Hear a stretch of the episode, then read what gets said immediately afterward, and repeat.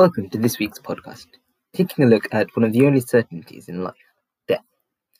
It's a topic of much metaphysical debate, and discussion about death may also bring in questions about the meaning of life.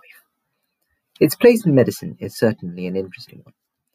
The very enterprise of medicine is to diagnose, treat, and prevent disease, the vast majority of the time in a bid to delay death. Doctors have often struggled to recognize the limits of medicine in how far this is appropriate. Today's episode takes a look at scientific mechanisms behind predominant causes of death before going on to the ethically murky area of the place of death in medicine. I'm delighted to have a special guest with me, Lauren, who is also at year 13, wishing to study medicine. Following heart disease and cancer, stroke is the third most common cause of death in the UK. A stroke is a deficit in neurological function that lasts longer than 24 hours and is caused by a decrease or cessation in blood flow to a certain area of the brain. Ischemia to the brain can be caused by blockages, which are caused by atheroma formation. The atheroma may fully occlude the artery, or an embolus may block an artery that has already been narrowed by atherosclerosis. The decrease in blood flow may also be caused by a hemorrhage, where the wall of an artery that has been under high pressure splits, allowing the arterial blood to flow into the intracerebral space, meaning the brain is deprived of its indispensable blood supply. When the brain is deprived of its blood supply, it is therefore deprived of oxygen and glucose, preventing the derivation of energy from the breakdown of glucose into carbon dioxide and water using oxygen. Without energy, neurons cannot perform their normal functions and therefore die or infarction occurs. The effects of a stroke depend on where in the brain the infarction has occurred. Ischemia stemming from the middle cerebral artery may cause an infarction in an area of the brain that houses the sensory tissue necessary for hearing, causing permanent disability and hearing loss. Whereas ischemia stemming from the carotid artery may cause infarction in the brain stem, which, as one of its many roles, controls breathing, so, such an infarction may kill the cells responsible for controlling breathing, meaning the patient loses the capability to breathe, and so the stroke proves fatal. Of the millions of stroke cases reported each year, a third of all patients will be unaffected, a third will live with a permanent disability, and a third will die because of the stroke. Strokes can be fatal, but if caught and treated quickly and appropriately by a doctor, the effects can often be completely reversed. If you think someone is having a stroke, use the acronym FAST. F, face, is one side of their face drooping. A, arms, are they having difficulty lifting both arms above their head? S, speech, are they slurring their speech? T, time. If the answers to those questions are yes, it's time to call an ambulance.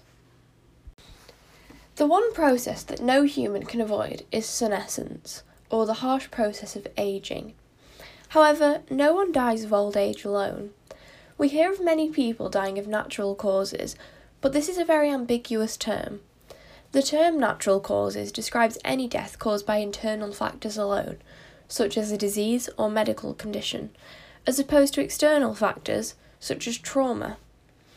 We usually hear of the elderly dying of natural causes, and this is simply because aged bodies are not as strong as young bodies. Cells do not regenerate as frequently in older bodies, and thus it is much more difficult for an old person to fight off a disease or virus, which explains why contracting pneumonia is much more dangerous for older people. There are two theories around aging. Some scientists believe that, over time, our cells and therefore tissues and organs become damaged. This theory would suggest that it is what we do during our lives, how often we exercise and what we eat, for example, that play a large role in determining our lifespan. The other theory is based upon predetermination. This is the idea that, from birth, our lifespan is determined by genetic factors, and so the environment will not have a large impact on our overall health, as it is already determined. There is evidence for and against each of the two theories. We know that many factors, such as smoking and exposure to UV radiation, increase the risk of developing certain types of cancers. And this idea directly supports the first theory, whilst directly contradicting the genetic theory. However, we can also take a sample of cloned cells and monitor the rate at which they grow, divide, and die, and see that, after a while, these cells stop dividing and begin to die, which supports the idea of a predetermined lifespan. Another interesting piece of research into the aging process is the research into the disease progeria. Progeria is a rare genetic condition that causes a child's body to age prematurely, meaning that a child with progeria is unlikely to live beyond 20. An increased production of the protein progerin may be the cause of progeria, and if this is the case, progerin may play a huge role in the aging process. But this research is still in its early days. As of yet, we cannot fully explain aging and the process behind it, and so we cannot yet prevent the process of senescence from occurring. However, as our understanding of medicine progresses, our average lifespan as humans is constantly increasing. Some people do not think that it is ethical to keep people alive indefinitely, as this would mean keeping people alive when they are fighting illnesses and possibly in agonising pain. We cannot yet prevent nor reverse the aging process, nor can we negate the side effects of the process. So, should we be aiming to keep people alive for as long as possible? It is up to you to form your own opinion. While those are just two of the multitude of causes of death, including cancer, which was covered last time, they are a big change from the days of 100 years ago, where squalid conditions and a poor understanding of sanitation meant that communicable diseases were a leading cause of death. With this, there has had to be a shift in the way we, in which we treat the population and think about death. Diseases that increase in prevalence with age and aging itself do not have a defined cure, but are instead managed with the armory of medication and the fancy equipment that we have. At times, medicine has not been able to deal with its own rapid development. The idea of the just in case test meant that in the later years of the 20th century, patients were subjected to needless, expensive investigations, and any very slight abnormality abnormality was seen as a reason to start questionable treatment. With regards to death, the emergence of palliative care is also an example of how medicine has changed when dealing with death.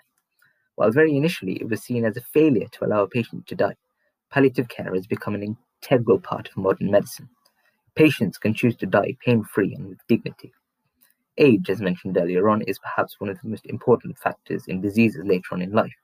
Some truly heartbreaking conditions are becoming more and more common, including dementia and ALS in the elderly. It is absolutely vital that quality of life is preserved for these patients, and, improve, uh, and in improving these people's lives, it can be important to think about death. Next week's episode marks change to degenerative disorders, so make sure to join us.